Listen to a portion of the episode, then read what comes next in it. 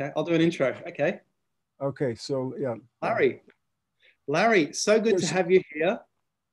Um, so Larry, ladies and gentlemen, uh, there's no other word for him other than a genius of Giza, a genius in terms of deciphering the original geometries that were encoded into the Giza complex.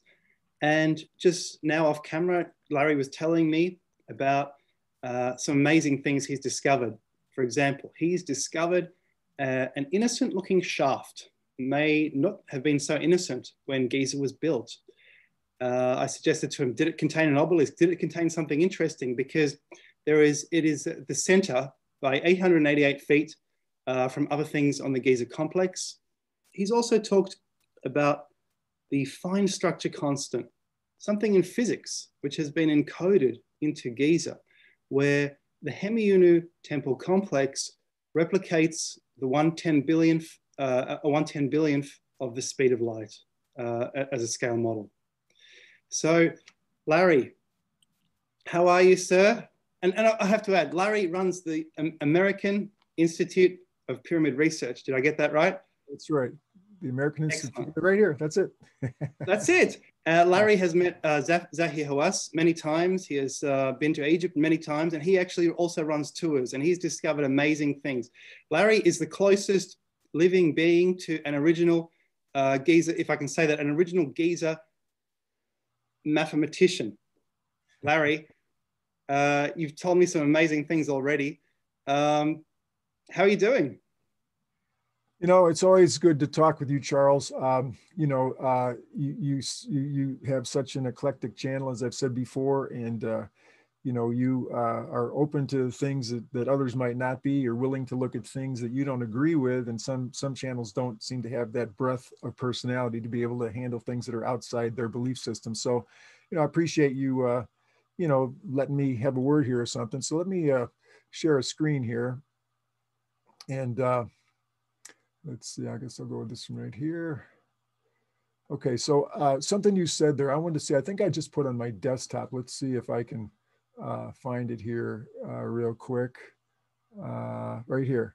Okay, so this right here, you, you said that, uh, you know, I was with Zahi Hawass. Okay, this is the front page of the Cairo paper in 2014 when I was on tour with Zahi Hawass in the initial tour after the revolution. You know, uh, uh, there had been devastation in Egypt after the revolution. All the the uh, hotels, you know, the people that make their living in hospitality had just had no business.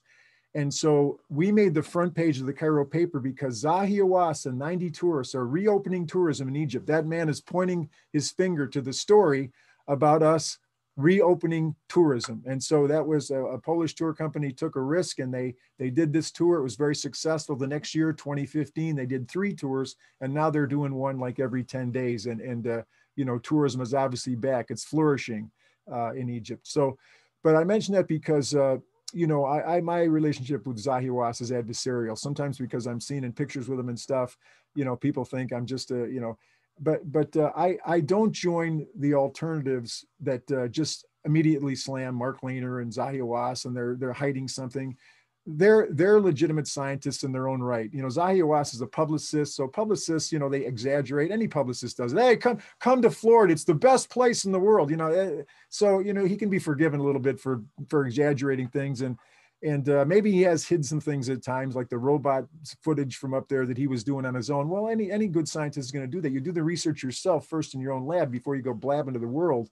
So i, I don't hold that necessarily against him. But anyways but i don't I, I don't just always settle with their conclusions.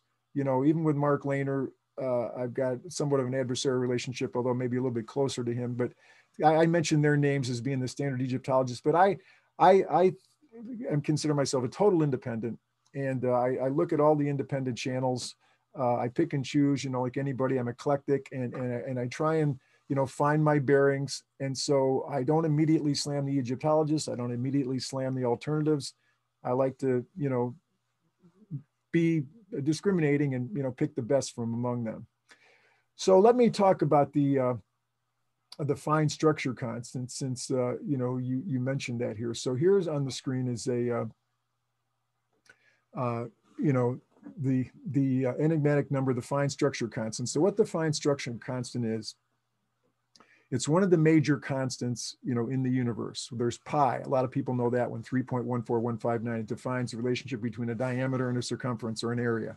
And there's uh, Euler's constant was discovered in the 19th century, uh, you know, 2.718. And that, that governs a lot of things like uh, the rate of interest growth and in, different things.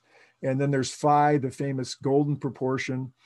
But the fine structure constant, which is which the Greek letter alpha is used to talk about it, is the most mysterious, and it's called the God number by Richard Feynman, the theoretical physicist, and it has to do with the relation at what uh, energy level electrons either emit or absorb an electron. So it's the, the number is on the verge of the physical world, electrons. Everything is made of electrons around us, you know, protons, neutrons, and electrons, and photons, light, which are more mysterious, ethereal, spiritual in a sense. And so th- this number, you know, is sort of like between the two worlds of, of body and spirit. And so it's it's magical and mystical. And yet, you know, the, the physicists who study it and are amazed by it and say it's this God thing, uh, they also say the, the, the universe wouldn't exist without it. So it's an important number and it's the number is one over 137 or the reciprocal is 137. So, so uh, let, let me show you something I was doing with, uh, okay, with that down here. Let's see. Uh, all right. I got to find, uh,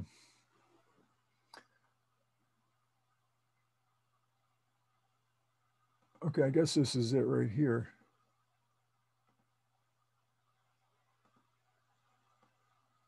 Oh yeah, here we go.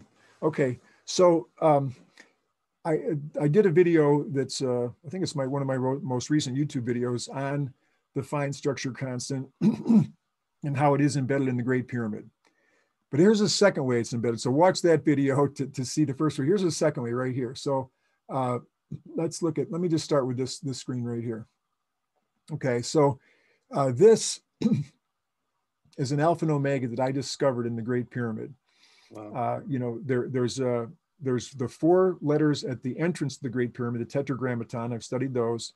There's an alpha and omega on the the north uh, the uh, southwest corner of the coffer in the King's Chamber, a very plain alpha and omega that Robert Grant discovered. And there's this alpha and omega, which is in the descending passage, right near the scored lines uh, that are in the descending passage, sometimes called the entrance passage. And uh, and so you know it, has got like a Templar cross up above it if you look close up there. And, and so uh, it's got, you know, an alpha right there. It's got an omega if you see it around it. And then it's got this uh, uh, inverted, uh, you know, alpha, which, which again made me think of the first letter of the tetragrammaton that's at the entrance to the Great Pyramid, which is pronounced Debar, which is my family name. My my uh, uh, maternal grandfather is uh, James F. Dubar, which his name the name means word, or holy of holies. So now you've got this V, you know, in there, and so you know I just think that that that could be channeling the the holy of holies. Okay, so so here we are in the king's chamber. There's the coffer. Okay, so uh, there there's a, a picture I took in 2014 when I was with Zahi Hawass of the entrance. This is the entrance that comes into uh, the King's Chamber, okay? And here's another view of it. I took this picture in 2014. Okay, so the coffer, which is in there, will not fit through that door upright. But if you if you turned it sideways, and I, I didn't get my graphic to, to do sideways, but if you turn it sideways, it will fit through there. Okay, so uh, so, so you head now into uh, the king's chamber. Okay, so there it is. So there's the sarcophagus sitting there alone, and if you turn it on its side, and you think, all right, because if you did it vertically, it wouldn't. Side, okay, so this is taking the coffer into the king's chamber. Okay, so this is the number of coffers that fit there. Why did they choose that particular length? I wondered how many would fit in. There's not an exact number, at least not a okay. lengths of. So there it is. There. Okay, so So exactly 137.5 of those coffers fit inside the, the king's chamber, okay? Now, 137.5 is a number. Here's the golden angle, okay? So you can see this, uh, this uh, here, the green is to the red and, and what's shown there as the red is to the blue. That's, you know, the phi proportion, okay? And so when you do that, you get an angle of 137.5. So this is just showing, you know, the golden proportion. A is to B as, you know, as AB is wow. to the whole thing, okay? So if the circumference of that circle right there is 432, you know, a very important number because the Great Pyramid is a 143,200th scale model of the Earth. And so 432 is related to the, the precessional cycle. So if you take the circumference of that circle to be 432, then the diameter is 137.5. So you've got 137.5 as a diameter, but the golden angle is 137.5. Okay, so that's interesting that there's 137.5 coffers fit inside the king's chamber. Now that doesn't seem to be by chance. There's so much that's intentional in Giza. The fact that there's this, the one piece of furniture, here's the Great Pyramid bereft of anything. There's no gold, no silver, no hieroglyphics. You know, it's just this empty industrial room except for this coffer and then this empty coffer. But this empty coffer is exactly 137, fits in exactly 137.5 times inside the king's chamber. Okay, but so there's the 137.5. But 137.5 is not the fine structure constant. The fine structure constant, there it is right there. Uh, this is Richard Feynman who writ, wrote books about it, taught courses about it. That's the fine structure constant. So just like pi is a certain constant, you know, phi, this is this is the fine structure constant, and uh, that's one over 137. Okay, so then the reciprocal is 137. So those are the numbers that are usually associated with uh, the, fine structure constant, which is called alpha. So there's 137.5 of, of these in the King's chamber. But listen, but half of this coffer is space. It's well known that that the amount of physical granite there is is equal to the space. So the space volume is equal to the physical volume, okay? So because of that, the physical part of the coffer takes up one 137th of the king's chamber because the inside's hollow. Wow. So here is the fine structure constant. This is unbelievable. This is, un, you know, the point is people say, oh, that's crazy. It's crazy. Oh, really? Get a little boy, make a make blocks. Uh, uh, I think Matt Sibson, an ancient architects, he made a model. I think for his kids, but he made a model that he's shown on some of his videos of this very thing. So make a block, and you fit it in, and it's going to be exactly 137.5 of them. But oh, the middle, the half isn't there. So the coffer the physical part of it is one is the fine structure constant number. Unbelievable when you consider what all you know, because to people that are listening to this and what's the fine structure constant, even the physicists that have found it don't understand it. And Richard Feynman said we'll never get a formula for it. Robert Grant, my friend, found the formula for alpha. He did. You just go to his Instagram page. He's writing papers about it with his mathematician friends. So, so it's it has been discovered, but it's still mysterious. So if you don't understand that, it's fine. Even the physicists who know what the number is don't exactly understand it. It's this mysterious number that's related to physical matter and light. So it's like, it, to me, what it speaks of the, there's nothingness is 137 of these. In other words, the, you, you could take the physical part, which is 1 137th, or the nothingness, which is also 137. And so the, the 137 and the 1 over 137 in the king's chamber, to me, it symbolizes resurrection. And what is it? What does an empty coffin say? You know, that yeah. the guy's not here. The mummy made it. He made it to the next life or whatever. He's not here. So you might not agree with that, but the point is that that's what's being said. Okay, so th- so there's that. So so that is another example of the fine structure constant in the Great Pyramid. That's amazing. Yeah. So uh, let me uh, stop sharing for a bit just so we see our faces here, because uh, another thing I wanted to talk about we, uh, you mentioned uh, the the 110 billion thing. All right, let me let me say something about that because uh, that that is amazing too. Let's see where I could go to show you some here. Let me just start like this. Um, I'll go to. Uh, let's see. Gotta see what I've got out here. Yeah, I guess I put it away. Let's see. I'll go to my desktop here and uh, I made a folder for this interview. It's got some things in it. And uh, okay, so this one right here. Okay, let's look at this. Here's a picture. That's not the one I want. Let's get rid of this guy. And uh, let's look at this picture. Okay, so if you go to Washington, D.C., you know, a lot of people go to the National Air and Space Museum. It's a, you know, a great museum. Well, this is an outside part of the museum. It's called the Voyager exhibit. So this mother and her kids are looking at the sun. And those other poles there are, you know, Mercury, Venus, Earth at a one to 10 billionth scale. In other words, that sun is one 10 billionth the size of the sun. And the the uh, the display of Mercury and Earth are also exactly proportional at 110 billionth how far away they are from the sun. And if you take a 15 minute walk from this spot, you'll be at Pluto. 15 minute walk. And again, so everything's proportional both in distance and size. And so the curators of this museum have used a scale of one in 10 billion. So just to show you another, another picture of it, let's, let's just do an overhead shot of the mall there in Washington, D.C. So here's, here's a picture.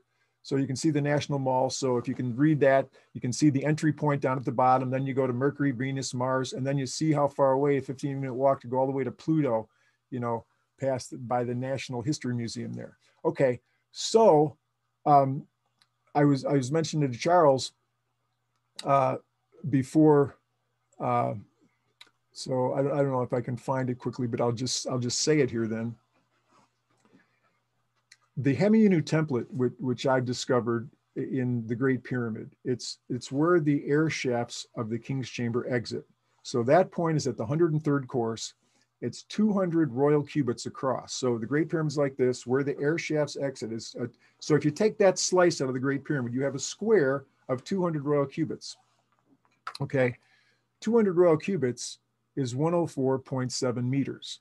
104.7 meters. So I was I was showing Charles that uh, that uh, I'm going to show you something from uh, from our little pregame setting this meeting up today that you're watching here. Okay, so here was our conversation. So I said, "Are we wearing ties?" Because you notice Charles wearing a tie, and I've, I've got a you know sport coat on. So we're kind of dressing up for this interview.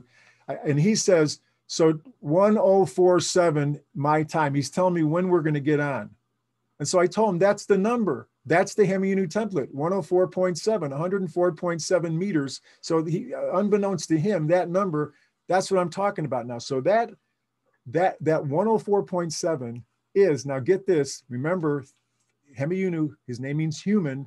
He's bringing down to human scale, just like the museum curators did to make the solar system understandable. They took a 110 billionth scale, Hemiunu at a 110 billionth scale, pi over the speed of light is 104.7.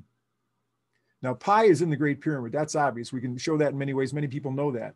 But Hemiunu, who's the architect of the Great Pyramid, who's got this 104.7 square template that I found a whole bunch of things it relates to, it, it, this, you know, so it's just incredible that pi divided by the speed of light, 299,000 meters per second, just do the math. As a matter of fact, I showed my calculator. I, I took a, I did this on the calculator just before we on this call. There's my calculator, Charles. All right. Uh, wow. If you can see, there's your 104.7. Wow. And it's it's it to the 10 billionth. That's what I did is I simply, you know, go to Google, find out what the speed of light is, 299,000, you know, pi. I just punched the pi, you know, on the calculator. There's a pi button. So to make sure I got the value right, I just punched pi down here. So I took pi divided by, I put in the speed of light, I got this number. It's to the 10 billionth, it's 104.7, the very time you set for this meeting. So that, that gives an example of one of the ways I work. Well, I believe in science and rationality. I also believe in, in being led by the spirit, you know, but just uh, providence, singularities, uh, you know, uh, coincidences, whatever, you know, And so I, I knew this was one of the things I want to talk about because the time you set this meeting is 104.7. So, so there Larry, we go. synchronicities mean it means that something is real, and, and everyone who makes discoveries uh, find synchronicities. Even people make synchronous discoveries at the same time. You know, they come up. Yeah, that's true. Independent teams come up with the same things at the same time as well. Yeah. Yeah, and and so and most researchers, even that experience that, don't write about that in their paper because they want to be accepted in the scientific community, and they they themselves recognize that it happened, but they know that's not scientific, and I respect that. You know, but I do believe what you're saying that I think people experience that. You know, as a matter of fact, Gary Osborn is a great researcher, and he wrote that book about the Rendlesham, uh, you know UFO incident uh, and uh, the the uh, you know the, the amazing stuff that came out of that. And I'll just put it in my own terms. You know, you have to study the way Osborn talks about it. He's more or less saying like, "Wow, like what what I'm finding here, I'm being led somewhere." Now, he's just trying to be scientific. He's trying to just you know, but he's he has to admit that there seems to be another power operating here. You know, and so I've experienced that same kind of thing, including, you know, you setting the time of the meeting, which is an odd time. You didn't say five o'clock, six o'clock. You, you said 1047, 1047. I mean, that that's that's plainly an example of what we're talking about. So yeah, it was it was an odd thing thing for me to write. You know, I was probably being directed by the universe to write that. there you go. So we're in sync. You know, the alpha and the omega is, is here. So you know, uh, so one thing that uh, I'd maybe like to mention is uh, uh, yesterday I happened to notice that my, my book, uh, Enoch, about uh, the Orion correlation theory. So, you know, Robert Bauval, decades ago, he's written books about it. You know, he's, he's done co-authorship with Graham Hancock and I think Adrian Gilbert's different people. He's written about, you know, the Orion correlation theory, which he discovered as recently as uh, 2017 when he wrote a book about the Sphinx with Robert Schoch. He put in the appendix, he was still pushing for scientists to accept the Orion correlation theory. So over the decades, he's tried to build a, a, a, a respectability to something that, oh, that's that esoteric stuff. We're not going to get into that. And, the, and, of course, the Orion correlation theory says that the three pyramids in Giza, you know, Khufu, Khafre, and Menkaure, are in the same orientation as the three belt stars of Orion, Al-Nitak, Al-Nilam, and Mintaka.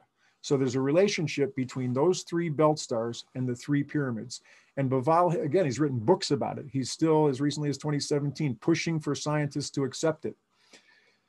So I wrote a, I, what I did, and, and I say I'm the only person in the world that's done this. And I, I say that not to boast. I say it I, every time I tell the story, I say it so that somebody hears this and says, no, I've done it. I, I want to find other people that have done what I, but I took every star of the constellation Orion, put it down to earth and went to it. Not just the three belt stars, like if, you know, if my wife asked me later, well, how did that interview? What what did Charles? How did Charles look? What was he wearing? Oh, he had a great belt. Well, what kind of hat did he have? I don't know. What what did he talk about? I don't know. What is in the? Because I don't know. But he had a great belt. Nobody is known by their belt, except for maybe a heavyweight champion. You know, got his belt. But you know, so, so the point is, Bauval stuck for decades. I think in the beginning he tried to find other stars. He came to some some dead ends, and so he just focused on the three. So what I did is I said, dude, if it's really the Orion, you don't have an Orion correlation theory. You've got a belt theory. I want to take all of Orion. So I, I, I followed where where the Egyptians placed Orion on Egyptian soil, and I went to all the places and I wrote a book about it. So I just noticed on Amazon yesterday that that uh, uh, somebody really slammed me in, in the review of the book, and I could tell they didn't even read the book, but that, that's fine, you know. And and so you know I'm mentioning that because uh, that's another one of my discoveries. So again, so so the guy and the guy didn't even have a name. His name was uh, something like a ancient Egyptian protector. Like in other words, he's hiding under a name like that. I said, you know, my name's Larry Pahl. Okay, you know, yeah. and and the things he said were just just you know just wrong. I mean, he he, he slams me. It's you know he's he's like this expert because I've looked at some of his other reviews and he is a legitimate Egyptologist, and his other reviews of people that are standard Egyptologists are like traditional, you know, looking at things. But all of a sudden he comes to something that's a little different. You know, because in my book, and, and here's why it's different, I talk about things like we just talked about, about Providence. I was led in, by a cab driver. And, and so he slams that, that I've got a cab driver in the book, but I'm not I didn't, and this book wasn't a forensic science. I'm not like Bauval, who in 2017, in the appendix to the book he wrote with Schoch about the Sphinx, he is begging scientists to accept his discovery. I'm not doing that. because I know some people aren't. I'm not, and I'm not making this scientific. I, I just think the Egyptians did it. I tried to show that. And in my chasing down on Egyptian soil the places where, uh, uh, you know, the uh, Enoch, the Egyptian New Orion Connection Hypothesis. So instead of the Orion correlation theory, I've got the Orion Connection Hypothesis. So it's instead of theory, I've got hypothesis. Instead of uh, correlation, I use connection. But it's the new, because Bauval's is the old one. So I've got the Egyptian New Orion Connection Hypothesis. And it says that just like the picture shows, I take all the stars of Egypt, of, of uh, Orion, and where they are in Egyptian soil. And so that is unique. And, you know, I did it as a travel log, really, because the things I discovered were of the order of 104.7, the time of this meeting. It's not scientific, but it's this providence that says, wow, Charles, you were in touch with the universe because you set a time. It wasn't like five o'clock or seven o'clock, normal times you set for meetings. It was this odd number. It just happens to be one ten billionth pi over the speed of light. Okay, so and it's the the Hemiunu template. So the same kind of things led me here, but that doesn't mean you can discount them. I mean, obviously, some people will discount them because I'm talking about syn- you know synchronicities that happened that led me to see something. It's not. I, I'm not putting. You know, the virtue is not you setting the time of 1047. The virtue is in what that symbolizes that you didn't even know. And that's the kind of thing that happened. I was led by a providence, but it led me to something that was real as you said, these things are real, you know. So the guy was slamming me, and and uh, just the things. So I actually wrote a review then because I I didn't know how to answer him. He doesn't have a name, so I just wrote a review of my own book. But the review is to just comment on the other review, you know. and uh, so anyway, so so I mentioned that to say that you know, you know, I'll, I'll never, you know, sell millions of books like Bauval. It's it, this really, uh, you know, is a small circulation. It's not, you know, I'm small peanuts but it's real. I'm sorry, it's real, and it's an interesting read. I just think it is because as, as sometimes because I'm rewriting it, it, You know, I talked with you about that one time. You you you get made some good suggestions about how to rewrite it, and I appreciate that. You know, and I, I know and I know you were right. I don't know if you remember when you gave me some guidance on this, but I know the things you said to me were right. You really, and so that's one of the reasons I want to rewrite it. Plus, I've seen, I've seen other things. You know, so I, it's I'm not a perfect writing is a difficult discipline, right? Am I right? I mean, yes. It takes years to write even one book yeah yeah. So so I, I, I do want to redo this and do it better but it's still not it's not going to be a scientific book where i'm just quoting standard egyptologists and talking about their archaeoastronomy because and and here this i really want to say this because i really stressed in the beginning how how am i going to talk about the as above so below the, the egyptian maxim? How do i say that? Because i'm not a spheroid geometrist. I, don't know spheroid geometry. I can't and then it, what finally came to me to make gave me confidence to write the book is I don't have to be. I'm finding what the Egyptians did. Maybe they did something, you know, like me finding, you know, the 104.7, the, the, the pi over the speed of light. I didn't make that. It's in the Great Pyramid. I discovered when we say we discovered something, we discover something that already exists. So it's not I'm, I did not create it. Hemiunu did, or Enoch did, or somebody they get the credit. I just by discovering it, I get involved with it. But they they did the work. I could never figure out how to make a building that has pi and the speed of light embedded in it. You know, I, I can't. But I discovered somebody else did. Okay, so that's the confidence I got. I, I, I realized this is what the Egyptians did. How they did it. How their Leonardo da Vinci's did it, which is what this guy was slamming me for. It's not scientific. I don't know how they did it. I'm just saying I found. And that gave me confidence to realize I don't have to be the expert on the astroarchaeology. The, you know, I just need to find what they did and then somebody else can figure out how they did that, you know, but I'm just saying, I'm just going by what's there. So, you know, that gave me confidence. That was the level at which I could write, you know, do this. Amazing. Amazing. And, and yes, synchronicities are the way things happen uh, even the interview we're doing today, it was a it was a mutual willingness, wasn't it? When a mutual willingness happens, synchronicities occur. And well, yes, and, and you know, and something changed in you because I know you've been, uh, and as as we all should, you know, just like me thinking about rewriting the book, you've been thinking about re uh, centering your channel, or you know, like maybe I, am I read about that? You've gone through some yeah. iterations of trying to, you know, because you're you know, whereas you know, like you take ancient architects, Matt, everyone starts the same, the same music, and they've got that consistency, you know. And so, th- th- you know, I I, I uh, envy that, but I can't do it. It seems at times you've tried to do that too, but then you you, you have an introduction that's big, but then you do a different one the next time. And that's like yeah. me. so, but I, you're, and you're searching to find it. We all have to do that because you know YouTube is you know gearing us down now in the logarithm. Independent channels don't do as well since that Logan Paul incident, you know, and, and they got slammed for for promoting fake news people. So therefore, you know, the only people they promote are the Smithsonian, Harvard, you know, the New York Times, and you and me yeah. aren't that, brother.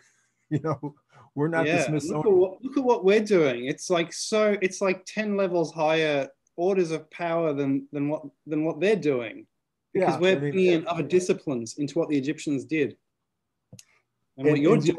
unbelievable. I mean, that's that's really the point at which YouTube turned because they, they took to so much flack because of that Logan Paul incident and they changed a bunch of rules about um, making videos and stuff like. You had to then get so many subscribers before you could, you know, get a paid channel and all that kind of stuff. And, and that, and now they've, you know, everybody says even Matt Sibson, as big a channel as he has, he's still an independent and he's talked about how he's been hurt too. So even the big channels that used to, you know, get a lot of punch are still feeling the pinch. And then you you've been you had a very you know robust channel, and you've been feeling the pinch too because I've read you you know talk about it. Yeah, it doesn't just, move. The, the subby the subscribers don't move. It stays the same for years and years. yeah, exactly. And and you just know that there's more people that would be interested in your stuff, but they're not really trying to you know help you find them because of the Logan yeah. Paul incident. So, anyways, um, um, what else did I want to talk about? Um, the uh, uh, one thing uh, that I found is, uh, you know, that Robert Grant and Alan Green have shown that that uh, Da Vinci went to Egypt. He was in Egypt. I mean, you, you really you've got to see it, but the, the, it seems undeniable once you once you see the evidence. Wikipedia won't tell you that, but you know, I and I respect Wikipedia, but it, a lot of times if things are a little bit off the beaten path, it doesn't it doesn't pick it up, you know.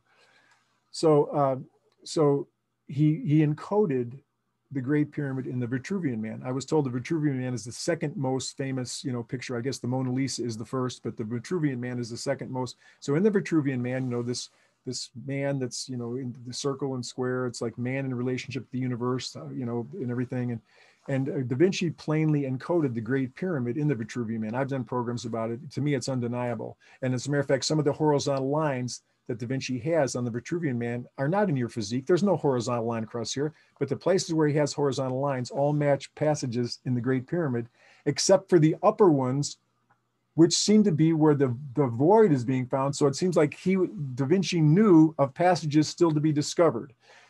So another thing that Da Vinci has, he's got a pyramid-like mark above the belly button of the Vitruvian. Just look at it. Just go, go. You, it's easy to find. Go to the Vitruvian. Man. Do a close up. You know, on your your your program there. Look at, and there's there's a pyramid shape above the belly button. Well, we don't have a pyramid shape above. Look at your belly button. There's no pyramid shape up there, but Da Vinci has it there.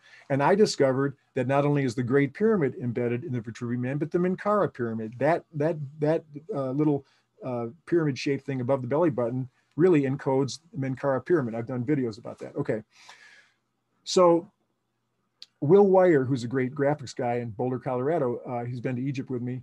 He showed me that on the arms of the Vitruvian Man, there are some slanted lines.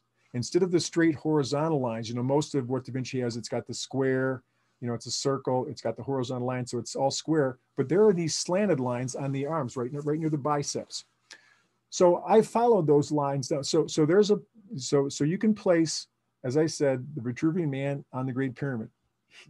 Da Vinci intended that. Okay. Well, it's uh, Sacred Geometry Decoded has shown me, and others have seen it. There's a five times Great Pyramid on the Giza Plateau. Picture the center of Khufu, then take a line down to the very center of Menkaure, and then draw a straight horizontal. That pyramid is exactly the angle of the Great Pyramid, and it's exactly five times the size of the Great Pyramid. And I've shown by the I, and I, anyways, I've documented the third angle too to show that it's really meant to be there. So, so if you now superimpose the Vitruvian Man over that Great Pyramid, the one that's plainly on the Giza Plateau now, you know, top is in the center of Khufu, the vertice on this side is the center of Menkara. Okay. If you overlay it, those, those lines point down. And uh, Robert Grant showed me a picture of the Philosopher's Stone, uh, 1688, by a guy named Maier, and he was drawing a pic. Well, you know, the Philosopher's Stone is an emblem. It's like I know logo. that picture. Yes. Yeah, yeah, and and so if you that picture, he's drawing on a map. So there's something about the Philosopher's Stone. So uh, so Da Vinci was doing that. He he he was drawing it, and so I took the Vitruvian Man. I, I did a program about this, laid it over that pyramid on Giza the same way you'd lay it over the Great Pyramid. And so I just followed those lines down in Giza. Now you're getting south of Giza. You're just going into the into the desert in Egypt. And I did a program about this. It led to a V. That that those lines where they converged from the two from the bicep curve line and the bicep curve line, which is on the Vitruvian man. Again, I'm not making this stuff up. Da Vinci put it there it's to me it's a rational conclusion to put the, the Vitruvian Man over the Great Pyramid itself, but now over the Great Pyramid, the five times Great Pyramid, which is what I did. That's really there, you know. So people that don't believe that, okay, you buy, you can you, know, you can leave, but it's really there. Okay, so then I followed down and into the into the Egyptian desert, and the place where it comes on Google Earth, there's a V. So now I followed where the lines from the V went. One of them went straight through the holy shaft that I discovered and through the center of the Great Pyramid to the entrance of the Great Pyramid. That's where one of the lines went from that V. And the other line went down to the Pyramid of Lahun, a pyramid of the 12th dynasty Renaissance that's down in Fayum. Okay, so you've so you've got one. So so it's amazing. Think about it. You've got all these things coming together which again people that don't get this they think i'm crazy. That's fine. You can think that that's okay. You know I, am not, not offended. I'm not offended but to me every step we took in that is, is rational. okay? Da vinci was in egypt. He did channel the great pyramid in the vitruvian man. The vitruvian man is meant to be placed over the great pyramid. The great pyramid has a five times representation on the giza plateau. Many have recognized it sacred geometry decoded and others and so you place the Vitruvian man over that pyramid the same way he's supposed to be placed over the Great Pyramid. You take those two lines that are on the elbows, that, Da Vinci put them there. They must be there for some reason. Again, these horizontal lines are passages in the Great Pyramid. They are, and you don't have horizontal lines on your chest, but the Vitruvian man does, and they match the passages in the Great Pyramid. So I follow those lines down. They come to a V formation. Look at my video. It's there. I'm not making it up. Why would I make this up? You know, I'm not Sitchin. I mean, so there's a V, and then the, the one line points up to the Great Pyramid. So think about it. Da Vinci has the Great Pyramid and the Vitruvian Man. He takes us down into a part of Egypt and then points back to the Great Pyramid and then also points to the Pyramid of Lahun. Well, that's like the, the southern shaft in the King's Chamber. The southern shaft points to Alnitak, which is the star in Orion that represents the Great Pyramid. Because remember, the three stars go to Khufu, Khafre, and Menkara. So it's uh, Mintaka goes to Menkara, and Alnitak goes to the Great Pyramid. So the Great Pyramid points to itself. For, for, apart from Da Vinci, the shaft, the southern shaft of the Great Pyramid points to Alnitak, which in the Robert Bauval correlation is the Great Pyramid. So the Great Pyramid points to itself. And here Da Vinci has this line off the Vitruvian Man, which is in the Great Pyramid, this comes down to a place in Egypt. Remember that drawing you've seen of Maier and the Philosopher's Stone drawing the sacred geometry onto a map. So we're being kind of told, well, don't just do sacred geometry in your head and be a little mathematician. You're on paper and you're getting all your stuff. Take it to the real world. And it comes to a V in Egypt, and one points to the Great Pyramid, and the other one points to the Pyramid of Lahun. It's like amazing. That's incredible. Um, Larry, there is a possibility that um, Da Vinci um, he had books which are no longer available in his possession because um, Gavin Menzies in his um, 1492, uh, was it 14, 1452, which I'm sure you've heard of, um, he, he actually claims that Da Vinci had in his possession Chinese books and other books of the world, books with maps of the world, books with, he, he reckons Chinese inventions, but it could be books with ancient technology in them. And maybe uh, Da Vinci had some of the knowledge of the Giza pyramid builders in his possession. You know, I, I think so. And another reason I think so is I did I did a video on the overlay of the Great Pyramid in Washington D.C. and then a, the, which is there. I'm sorry, it's, it really is. Watch the video and the and the overlay over the Vatican, and and it's plainly there. And what's amazing is the the uh, the statue by uh, Bernoulli or not Bernoulli, uh, I forgot the man's name, but he, he's an architect of like the 16th century. He he has a a fountain that's there, and and he's the one that designed the square. Remember, there's an Egyptian obelisk at the center of the Vatican, so it's not too far fetched to think the Great Pyramid could be there because there's an Egyptian obelisk in the center of St. Peter's Square, and so the lines that radiate from that obelisk match the shafts in the Queen's Chamber, which weren't discovered until 1872 by Waynman Dixon. There's no record anywhere of the Queen's Chamber shafts until Waynman Dixon, on a hunch from uh, Robert Menzies, who was a shipbuilder, and he said, maybe you should look in the Queen's Chamber for air shafts just like there are in the King's Chamber. And so Waynman Dixon, who was working with C. Piazzi Smyth, Astronomer Royal for Scotland, uh, he, he, uh, he, he began chip, he, he, he measured in the Queen's chamber where would be the analogous point to the King's chamber, tapped a little bit and, and he found it. So for the first time now, since it was built, I say 4,500 years ago, you can say 10,000 years ago, but for the first time since it was built, now we know there's air shafts coming out of the Queen's chamber. Oh, but guess what? The overlay that I discovered, I did a program about it. Those lines on the Vatican designed long before 1872, it's been there long before 1872, plainly channel show knowledge of the Queen's Chamber air shafts. And so I would think it would be the same thing. The Vatican's known to have a bunch of books that other people don't have, you know. And so you're saying Da Vinci had other books that people don't have. I totally yeah. believe that because they because they knew because nobody knew about this till 1872. We thought, you know. So yeah, definitely there there's a you know there there's a you know some there's a lot well and that's coming out in so many ways because one of the things the alternatives you know wrap the egyptologists for is you know they don't see the advanced civilizations that have declined but you know their evidence well that's what we're saying we're saying in saying what we just said about the books that da vinci had there's these books that probably go back to that time when there seemed to be a single world language. There was certainly a single language of megaliths that because, you know, there's so much relationship between Stonehenge and, you know, Teotihuacan and, you know, the, the, the numbers show that there was a single knowledge of the earth at the time. You know, so we only thought that the modern age with technology and the internet that we now have a worldwide, no, they had a worldwide network before we thought people had the capability of having a worldwide network before the internet you know what i mean so that that's that's plainly there so this would just be the things we just talked about the, the knowledge that Da Vinci had, the knowledge that that the, the, the guy that designed the, the, St. Peter's Square, they had access to some of those things that go back to that era where the, this knowledge was there. So, you know. Exactly, Larry. Um, so I've become convinced that there are books that no longer exist that these people drew upon. Uh, for example, even Shakespeare drew on lost Italian books, Italian plays and things.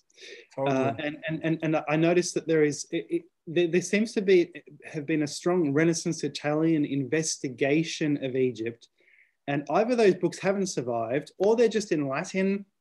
And the thing is, these days people actually can't read Latin. No one can read Latin. Um, except for the people in the Vatican. Even the medieval historians, actually, I found that because I'm a medieval historian, and I, I, my professor told me. I said to I said to him, "Can they? The other professors they can read Latin, right?" And he said, "No, they're pretending. so no one can actually read these old books. Gallia est divisa in partes tres. Okay, so yeah, I took four years of Latin. oh, good work, Gallia. Uh, okay. it's a famous you know, speech from well, from me, Caesar. a lot of a lot of Latin students have to memorize that speech. Okay, so yeah. So it's Cicero, yeah. Yeah, that's yeah. right. Yeah, yeah. Yeah. So so uh, so yeah, I mean that that's like the burning of the Alexandrian library, same thing, you know. I mean, there were books there that, you know, plainly, you know, because I mean the the guy that uh, that we credit with uh, figuring out the circumference of the earth, uh, the uh, the uh, Greek guy, what's his name, uh, Eratosthenes or something, you know. Yeah. Eratosthenes. Oh, he was only the keeper of the Alexandrian library. Bingo. Oh, so so we wonder where he found out the circumference of the earth. Okay, you know, really. So yeah, because everything, everything that uh, the Greeks had, the Egyptians had. We, we, you know, you just study. You know, all of them. I mean, Plato, uh, uh, the, uh, the uh, geometry, Euclid, uh, you know, all of them were in the Egyptian mystery schools. So, and, and, even the, the Greeks say they don't understand their own legends, like Hercules, whatever. They don't know where they came from. So even their own legends, they don't know where they came from. Well, they came from a past, from some other past.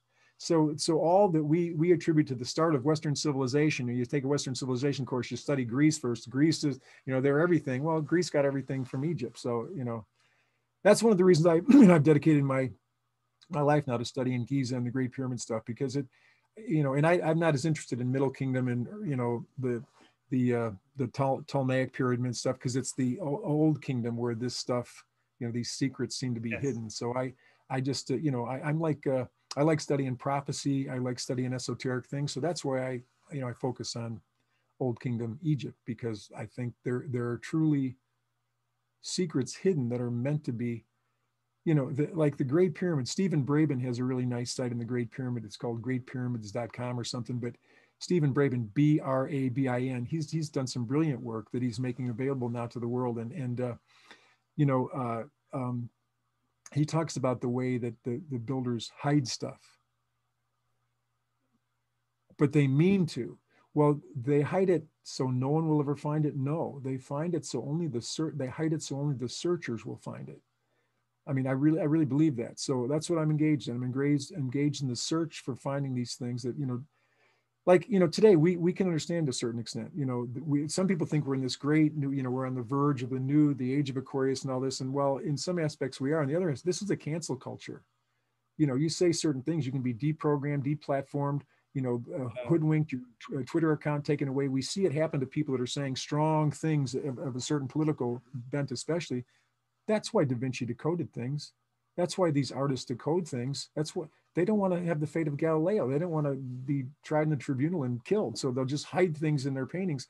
Why, why not just say it outright? Why didn't just, you know, Da Vinci write a treatise and say, well, you know, uh, the, the, I, I, really understand some things about the Great Pyramid. And here are six things I understand that most people don't understand. There's hidden. Why didn't he do that? Because, you know, we should understand that in the cancel culture, you lose your Twitter account if you say something. You'll be deplatformed. You'll be ridiculed. You know, and so that, that's the reason things are encoded because, the, you know, the, the ruling elite say the earth's flat or they say that, you know, the earth is the center. And if you don't say that, you know, it can be dangerous. So that's why things are in, encrypted. I think that's one of the main reasons.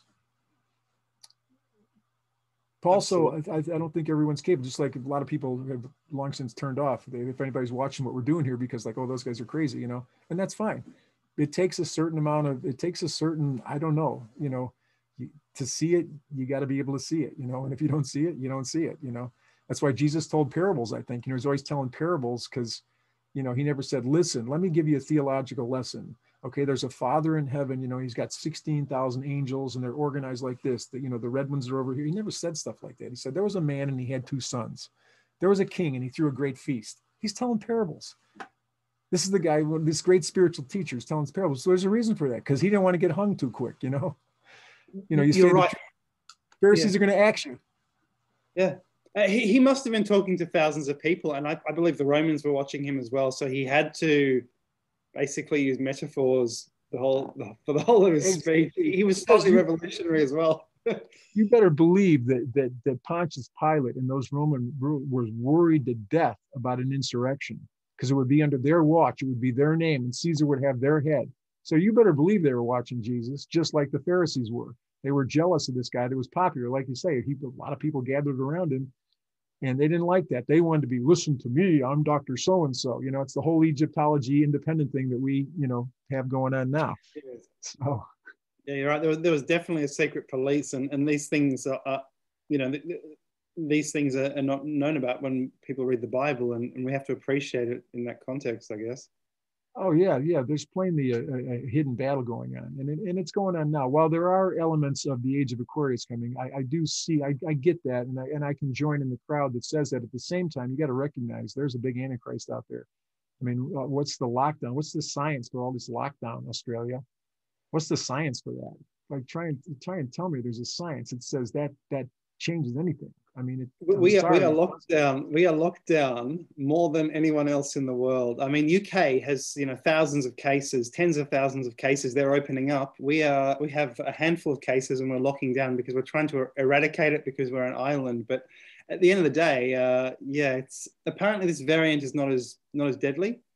Uh, so yeah, I'm just saying, I you know, I I don't spend any time studying this. My wife does. I, I get this from her. She she stresses on it. But you know, I I I just I, I do believe there's a conspiracy of sorts. There there's a bigger agenda. There is a truly an agenda to stop a plague. I get that. That's part of the story. But the other part of the story is they're using this to get more control governmentally, to uh, experiment with certain things they're putting in the cocktails of, of the vaccines because they're all experimental and, and there's evidence for that you know so so you know there there's a you know a big brother there's a you know in 1984 there's this big government that's putting these requirements and i don't really think you can you can scientifically prove that these lockdowns are doing what they think they're doing but it, it can make them feel like they're doing something so that's fine i get that but i just don't think it really is doing anything I, I don't, I don't, but that's, you know, but the, I don't want to, you know, I don't usually talk about this stuff. I really, that's why I get into Egypt. I don't want to talk about this political stuff. It's, Absolutely. But you know, I just just this week uh, that's come in, into connection for me because somebody that was attacking me on the YouTube channel,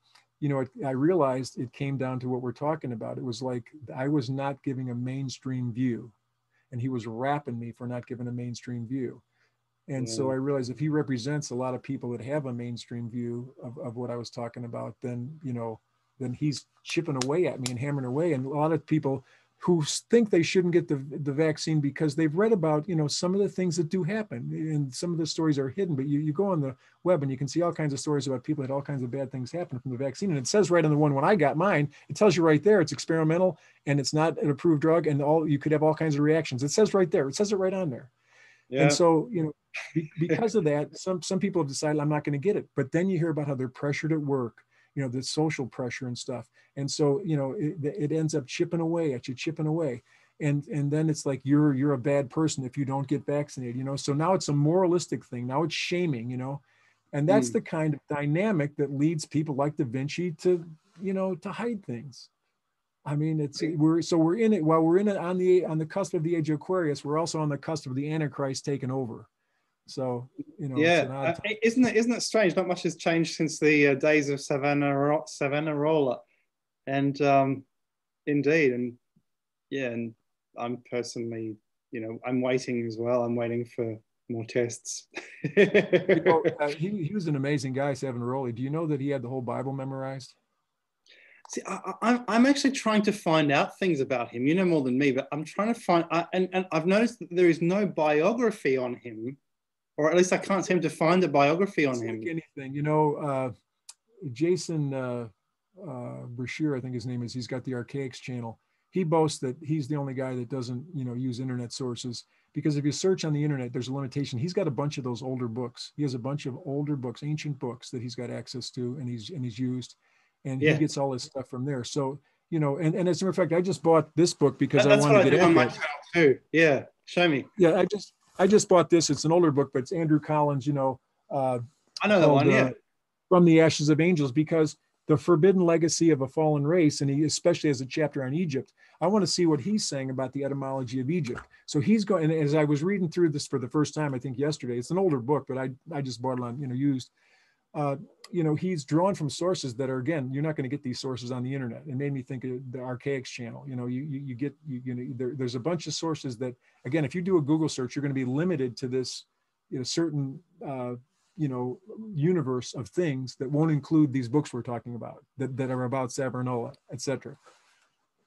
That's that's so true. I, I noticed that as well, Larry. Uh, that that the things you read in books and you've got a brilliant library behind you. Things you read in books, you do not find online. Yeah, especially the older ones and stuff. Yeah, and a lot of the stuff that deals with, you know, and but the thing is, it's so hard to sort out. You know, they say that you know the Emerald tablets, you know, Enochian. Ta- it's so much stuff that's got the name Enoch or esoteric on it. It just was written in the Middle Ages, and it's not it's not what people say it is. So you can't draw. You know that that uh, uh, Emerald tablets thing was a you know a Muslim work in like the seventh century, exactly. whatever it was. It's, it does you can't prove it goes back to, to enoch you just can't you know so but there's enough things like these these sources we've just talked about that exist that some people, I do think it's possible to piece together a true Enochian knowledge, a true esoteric Hermeticism. But most of what goes on as Hermeticism on the web and current people that think they're Hermeticists are really just mishmashes from the Middle Ages that weren't that really don't go back to Enoch, which is where Hermeticism started. Exactly. Yeah, and so and academics you know, academics won't recognize that. They say it's early. They, they claim it's early Christian writings. Funnily enough. Yeah, yeah. Even though it actually even sounds like Egyptian hieroglyphic texts because it's short sentences. Well, you know, I there I've got a book on the library here. I don't know if I could pull it off right away, but it's it's it, and it's it, it's typical of, of this viewpoint that uh, that Christianity came from the Egyptian teaching. So you know, Osiris, you know, being killed, and you know all that. That that is a you know Horus, uh, Osiris Horus is is is the story that led to Jesus. But that what that fails to understand is sort of like what I was saying. The Greeks, well, really, the Greeks got it from the Egyptians. So in this case, well, where did the Egyptians get this Osiris stuff? And it, it goes back to, I think, Enoch, because that's the source of of you know because there's a short line from Enoch to Noah to Shem, who's the father of Egypt, according to Psalm 78. And so you you know you, you got the this short tight connection in the human race there, and so the the the Hermeticist truths from Enoch, the Enochian, the true Enochian tables and the books of Enoch, which are fabled in the ancient world, the wisdom of Enoch and stuff, got its way into Egypt early on. And then Egypt, just like the Greeks transformed a little bit, you know, because I've studied ancient books of Egyptian geometry and they're different than Euclid. It's a different geometry. They both work but Euclid's is a different set of maxims and theorems than, than the Egyptian. And so there was an adaptation. So while the, the Greeks got their stuff from the Egyptians, they transformed it. And the same thing here, the Egyptians drew on this this past from from from Enoch. So they, there's an etymology, and you can't say Egypt started it, and therefore you know we have to. And so because of that, Enoch is quoted in the book of Jude in the New Testament as prophesying the second coming of Christ.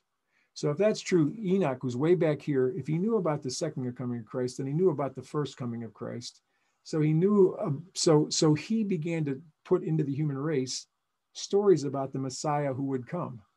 Those got into the human race because again, the New Testament quotes Enoch, who existed long ago, prophesying the second coming. So again, if you knew the second coming, you knew a lot of other things. So that's where Egypt got the stuff that ended up becoming Christianity. They got it. So that, that's that's the that's the etymology. Not many people know that, and I'm sure most people would disagree and just have shut the channel off right now. But I, that's really what happened. So that's amazing. That's amazing. Yeah, um, that's absolutely incredible. Yeah. And that's one of the reasons I named this book. I use this, uh, what do you call it? You know, when you, what, uh, each letter stands for something. It's Enoch. So it's the Egyptian New Orion Connection Hypothesis. But I also got the name Enoch because I think, I really think that, uh, that the constellations were named by Enoch. Because here's the thing, here's the thing, Charles. Every effect has to have an adequate cause. There, for instance, seven day weeks all around the world. What's the cause? Well, the Bible says that God created in seven days. That's the strongest reason. I mean, there were for a few times the Egyptians had 10 days and French in the French Revolution had 10 days. So there have been some 10 day weeks, but most of the history of the world, Jews is a seven day week. So that effect has to have a cause. All right, so let's look at this effect. Almost every ancient zodiac, Sumerian, Chinese, go to where you want to, has the same set of names for the constellation Orion.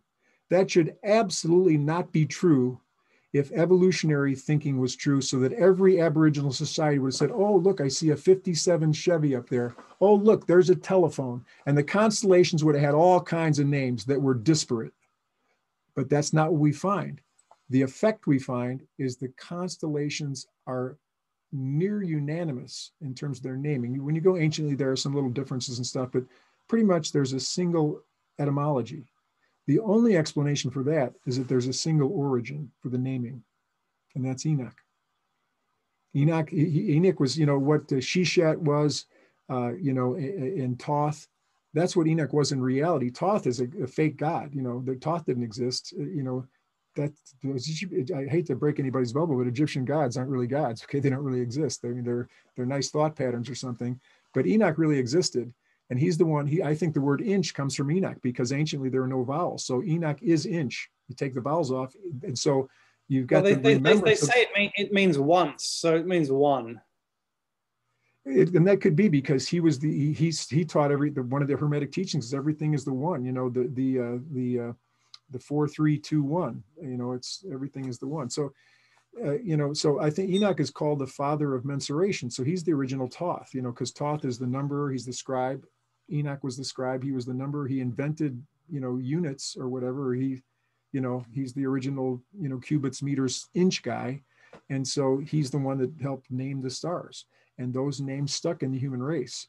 Because again every every uh, uh, uh, effect has to have an adequate cause. How do you explain the fact that there's a great unanimity through different cultures at different times around the world of the of the naming of the constellation orion? You know it's because there's got to be a single origin and i just think that that's you know that's enoch. So you know people think that's mythical. Well i think Thoth is mythical. I think hermes is mythical but i think enoch is a real person. And uh, and he he named the, the stars and we we've kept those down through the ages until today. Because if, if that's not the explanation you got to give me one. You know you've got to come up you've got to come up with a cause that explains that effect. I've got mine. What's yours? You know yeah i, I think you're totally right. Uh, there must have been ancient astronomy books written by enoch. They were known about by the giza pyramid builders. And those books have I, I, maybe they've been copied down and copied down for the ages because that's what chroniclers did. And eventually it became it became the works of ptolemy or some other astronomer you know, and, and some of most of it was probably lost, but some of well, it. Well, they say they say that Enoch was going to, you know, put two two tablets or monuments. So I think the Great Pyramid is one of them because that does have these things we're talking about. They're embedded in geometry and math, and so that's one of his writings. But I think it's possible. I think he did do other writings too. So it's going to be interesting what what happens with this uh, the void because uh, I'm reading right now uh, Scott Creighton's book. Um, the Great Pyramid Void Enigma. And so he he looks at some ancient sources that aren't widely known um, that, that talk about what could be there. So remember, Da Vinci seems to have known that this void was there before the Scan Pyramids team, you know, came up with it. And and uh, one of the things is it seems like it seems it seems to reflect the Grand Gallery. So you've got the Grand Gallery, and right above it, you know, is this void. It seems to be about the same size, you know. And there's still a debate, even though the three different teams that worked independently on Scan Pyramids, even though they you know came they worked separately and then they brought their conclusions together and they came they still don't know if it's horizontal or if it's slanted at the same angle as as the grand gallery but it's above the grand gallery and it's either you know horizontal or slanted at the same 26 degree angle that the grand gallery is. And one of the things that uh, Creighton points out in here is that the uh, 27 niches that are you know one of the enigmatic things about it, as you go up the grand gallery there's these 27 niches sort of evenly spaced now, uh, uh, Ralph Ellis makes a very good case that uh, when you do the division of the 27 divided by the length of the Grand Gallery, it equals pi. So they, so those niches have something to do with pi, which is throughout the pyramid. But but Scott Creighton says that there were 27 kings from the first king to Khufu. He he, he lists the, he takes the Egyptian lists and he shows there were 20, and so there's 27 niches. And Alexander uh, or Andre Pochan, the, the, the, French writer. Uh, oh right yes, he, he, wrote a book, Engineering the, the, Great Pyramid. The Mysteries of the Great Pyramid. He says that there were uh, 27 statues there. That the, that those those where those niches are, each one of them had a statue. And so now you got Scott Creighton finding a source saying there's 27 pharaohs from the first pharaoh to Khufu, and so he's saying that he's talking about what's going to be in that void now, uh, Robert Grant, who's a uh, you know a tremendous person, he's a polymath. He, he uh, he's had you know uh, visions about that that room, and it, he said it's going to be the uh, uh, the grand the grand opus. So when we do find when finally Zahi Hawass or somebody punches through that camera that they're going to do up there, because I, I know for a fact that they're trying to find the least intrusive way to get to that void. And especially with this Egyptian government, because Zahi Hawass, as he begins to lose power, you know, he's slowly being pushed into the background. These younger guys are more, we want the world to know this stuff, you know, and they, because they want tourism, because they combine, you know, antiquities and tourism, a very strange marriage, you know, because tourism is, hey, come to Egypt. Egypt is great. And, and, and antiquities is, we sift every grain of sand. We move slowly through forensic scientists. So when you combine, you know, tourism and antiquities, which they did. That's why there's so much news coming out of Egypt now. Every little mummy that's found, bingo, it gets because now they're giving it to you know tourism, and they oh come to Egypt, look what we found. Uh, it, it, so it's really becoming, that ancient architects exposed. He said it's not really a golden city at all. it's, it's not, well, I'm the I'm the one that broke that story before he did. I oh, I, I, was. Oh. It was funny. I was in Egypt at the time they made that discovery. I was in Luxor the next day. So I was in Luxor the day they were making it. So I've got my video I made there, not knowing I hadn't realized that day. It took me the next day on the on the boat. You can see my I got a YouTube video. I, I think I put it on YouTube where I'm on I'm on my Nile cruise and I made the video saying, Shame on you, Egypt. You know, you slam me because I say all these crazy esoteric things. Look at you, you big liars. You're saying it's a golden city. It's not a golden city. It was found in 1930. It's a worker city. What the hell is the for, gold? Give me the gold. yeah, no kidding. There's no gold there at all. There's no there's nothing. It's total so there's an example of merging antiquities and tourism. You know, you get the Zahi Hawass hype, but the difference is the people behind the hype now is not like Zahi. I don't believe in that science. I don't believe in that science. Like, nah, Zahi is going to be out, and pretty soon there's going to be this more openness to, to, to that kind of stuff. And so, you know, I think they're they're definitely going to get the robots and go up there, and they're not going to hide it like Zahi. They're if they find some. So I I do think it's going to be something big. So that's why you know I'm interested interested to find out you know things I didn't know about that's kind of prophesied what what's going to be up there. So uh, you know it's it's interesting. Yeah, it's exciting. yeah, I'm, I'm going to have to get that book by uh, Scott Creighton. Um, that's fascinating. I've seen that on Amazon. That's quite popular. Yes. Yeah, but you know, I, I told you though, uh, you know, he I, he he did do a good job here. You know, this is the conspiracy to conceal the history of ancient Egypt. So he, Scott Creighton wrote the Great Pyramid Hoax. Now, I just I did a review of that. I think it's on my website, greatpyramid.us. And here's here's where he's a shyster. You know, um, so he he's got he's got a um, he's got to uh, criminalize Howard Vyse because Howard Vyse is the one that discovered the graffiti. So he's got to make a case that that uh, he's a he's a fraud and he he hoaxed it. He he he. The the, the Zecharia Sitchin argument. Yeah, exactly. And so he talks about the Zecharia Sitchin argument. He talks about how Sitchin was a liar. Okay, fine. He's he's got that part right but he sort of implies, but maybe Sitchin was onto something. No, shut up. He's he he he forged it. Get out of it. Don't don't promote it. So okay, fine.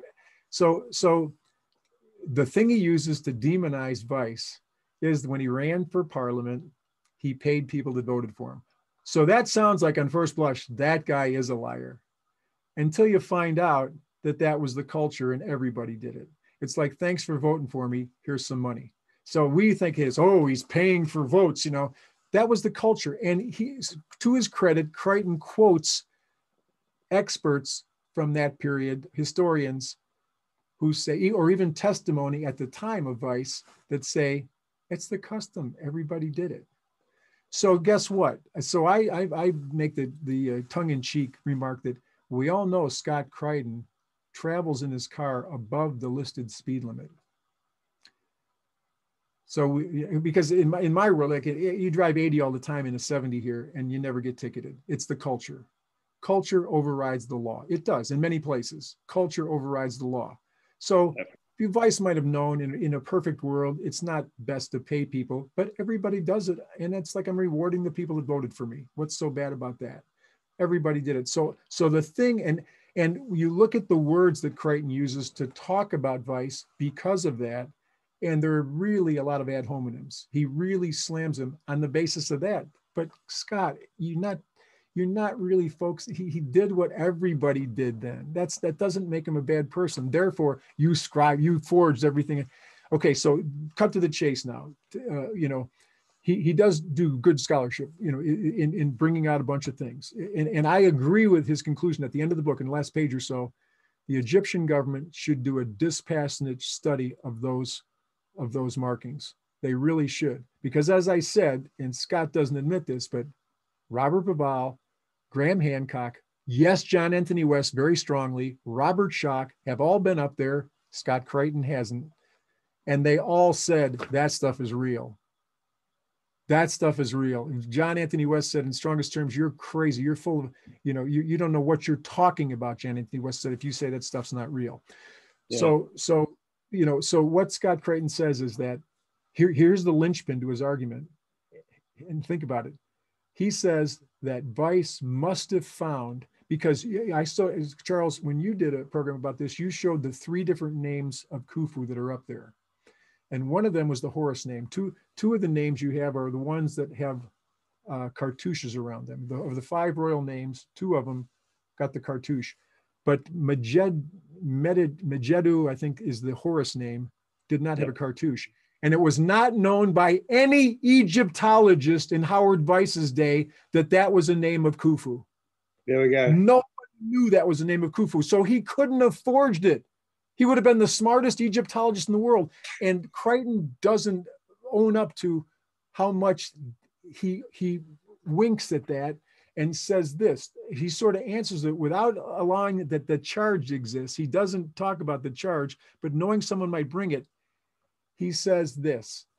Vyse found a group of hieroglyphics, hieratic script somewhere, and he took that and put it up. So he's taking stuff he doesn't even know because he couldn't have known that the Majedu, or however you pronounce that, the Horus name, whatever the Horus name for Khufu is, he he couldn't have known that he was putting Khufu's name by putting that because nobody in the world knew that at the time. So Creighton says he found a group of hieratic writings, kept it secret, which doesn't make sense because Vyse was the kind of guy that every time he discovered something, he'd tell about it. But for some reason, he knows to hide. Yeah, political career, absolutely and then and now i'm gonna and now i'm gonna forge it up there and, and Creighton even admits that a lot of the the graffiti up there is real so now you got to be this detective to find out which stuff Vyse forged and which so i said yeah let the egyptian government do the work because it should be real obvious with forensic study to find something that was written 4500 years ago versus something that was written 200 years ago there should be a big difference in some yes. kind of forensic something you know, definitely, as the paint was 4,000. So it seems like it should be easy to prove. So I'm with Scott Creighton to say, but he's hiding in this erudite book, which has a lot of good stuff in it. He's hiding what I just said. So just like I told you, oh, I, I, I said I wouldn't talk about that, but there was a certain channel in which I got shadow banned, you know, today. Charles and I talked about it ahead of time. I got shadow banned. In other words, you write something in a comment, you and then they take it out. They take it up. You still see it unless you log out to your account and come back in. You still think it's there, but they take it out. So I got shadow banned today. I got shadow banned today. And, it, it, Creighton is hiding stuff. Like, like I, so I'm saying, why would somebody shadow ban me? It shows they're afraid of my argument. Doesn't it show that? Why else would you ban me? I didn't swear. I didn't use an ad hominem. I didn't say you're an idiot. I just said, why don't you think about this? And they take my comment off. Okay, Creighton, I'm saying the same thing to you. It's like, why do you not say the things I just said? Because it it, it cuts your argument out. The main argument. So that a lot of good scholarship, good scholarship, good scholarship, but the bottom line that it's resting on is sand, and and all the you know. I uh, there's a famous person I won't mention his name that said to me, if Khufu built the Great Pyramid, I'll eat my desk. Very famous person said that to me. I'll eat my desk because he's read this book. He thinks there's no way Khufu built the Great Pyramid because of this book. You're hoodwinked, people this is that there's this there's a foundation of sand here. Great, you know, Scott Creighton's probably a nice guy, but you got to explain to me, Scott, why you hid that. Yeah, you know, and you, you know you're going to sell thousands of books, and nobody's going to listen to this little interview with me and Charles. So you're going to you're going to be safe. But you know, that, for anybody that wants to find out, read my review. Okay, so. I, I, I think you're right. I mean, five thousand years ago is definitely long enough uh, and mysterious enough and obscure enough to not have to resort to 10,000 years because we want a bigger number. Yeah. Well, yeah, that, yeah, it's like, you know, you want a different narrative. I get that. I get how, you know, I, that's understandable, you know, that you'd want a different number. I mean, it's, it's understandable, but you know, you don't want your scholarship to, you know, because really stop and think about it. If you're really doing that, if you're shadow banning people, and, and this is true for the for the account I'm that I'm not mentioning here, you make a lot of money on tours. You're gonna kick your business in the ass if it comes out that this stuff ain't the way you say it is. And Scott Creighton, yeah, you like to make money on books. I mean, or, or also he doesn't hide the fact that he wants the other narrative. So to his credit, Scott Creighton says what he believes. And, and so that's what we're talking about right now. What, how can you live with yourself if you really slant the evidence to be what you want to believe? You just, you're subject to your own dead religion. I mean, I, I, I swear to God, when I study something, I want it to take me where, where it's supposed to take me. This, this book that I wrote right here, I did not have the conclusions in mind that I came to at the end of this book. I didn't. I did honest research. I thought I was going to be there's a star here, there's a pyramid here. There's just I thought it was going to be simple, you know, archaeoastronomy. There's a star here, there's a pyramid here. That's not what I got led to. In doing and beginning that research, I was led somewhere else. And it really is profound. I think it's profound. Not that I'm a profound writer or anything. I probably did a crappy job of writing it, but the, what I was led to believe Orion is teaching, really, for now, not back in the fourth dynasty, for now, is profound. And so, why you got to hide stuff? Why you got to shadow ban people? Because you're making money if you're just out for truth, because I, I, don't, I don't make, I, I, take some tours, I make a little bit of money, but my God, people know. I like the tour I'm having right now is not many people signed up because I'm spending so much time talking to you and making videos. I'm not sitting there stressing, okay, I got to make more money on this tour. It's like I don't think about money. I got enough coming in to live on. That lets that frees me up to be a real scholar. And yes. say whatever you want to say about me, but you know, and that's what I sense about you. You know, you look at a lot of things in different ways, and that's what you got to do. You know. Well, you know, I think we should bring this to an end. I, you know, there's a lot more we could talk about, but uh, you know, I, I've enjoyed the time and and uh, you know, I appreciate you, you know, being willing to do this because actually, since I'm the one recording, this is going to be my video, so you're off the hook. You know, you can use what part of it you want to or not. You know, it'll, it'll all go on the channel, and um, yeah, what I'll do, maybe I'll put it up on YouTube so you can get it. I probably won't post this whole thing as a long thing. I'll probably take out snippets of it and, and do. And I'm just thinking uh, out loud. I'll post the whole thing. It's beautiful. It's, it's, it's wonderful. Yeah. It's the best information well, I've heard about Giza. It's the best, the best. Larry, you're amazing. well, okay, maybe, maybe I'll, I'll definitely put it on YouTube. I'll show it to you first, you know, through a private link and then we can talk about it. And I might put the whole thing out there because again, my sense is to put it in snippets because a lot of people. How long do you think we've gone right now? You get what? Uh, we've gone about one uh, one one hour, almost uh, maybe maybe one hour twenty three minutes, something like that. Okay. Yeah, that's long for me. I don't usually post videos that long, but I I, I could do it. You know, if you if, no, people again, will like I'll, this. This is beautiful. This is a very nice interview. Okay, well, I'll, I'll post it again. I, I just i am going to post it on YouTube. Get it up there. Just make sure it's up there. I'll share it with you privately. Then you, we'll talk about it. And then if it seems at that time like it's the best thing to do, and, and that way it'll save me the time of chunking it because that's what I, I tend to do. I tend to people tend to watch like eight minute videos more than an hour, you know. And so, uh, you know, that, that's part some. Some people listen uh, in the background, you know, that, while that's they're true. doing yeah, that's true. And I and I will try. I turn all my videos into podcasts. I've got uh, uh, Anchor FM. I've got Anchor FM slash Great Pyramid. I've got a bunch of podcasts, and they're mostly just the you know the uh, soundtrack from from these things. And really, most of the talk we've done here at the end has just been you know voice, you and me. You know, I stopped doing the visuals early on, so so yeah, it, it would make a good podcast for sure. Yeah, and which yeah. people listen to when they're running and all kinds of things. Yeah. I'd love to put it all up. It was all very nice. It was amazing. Right. And I'm sorry we didn't do it soon. It was it was absolutely amazing, and I've learned a lot about how advanced the Egyptians were, the pre-Egyptians or the Egyptians, whatever you want to call them, whatever the old kingdom. And I believe, like you say, it was the old kingdom. Yeah. Now I wonder where I hit stop recording. If I, if I just end the the broadcast, it says, oh, I see where it says, oh, I see it up there. Okay, I see it up in the left-hand corner. So I'll just hit stop before we go out just to make sure it saves what we've done. So let me do that right now. I'm gonna, so people, goodbye. Hope you watch this.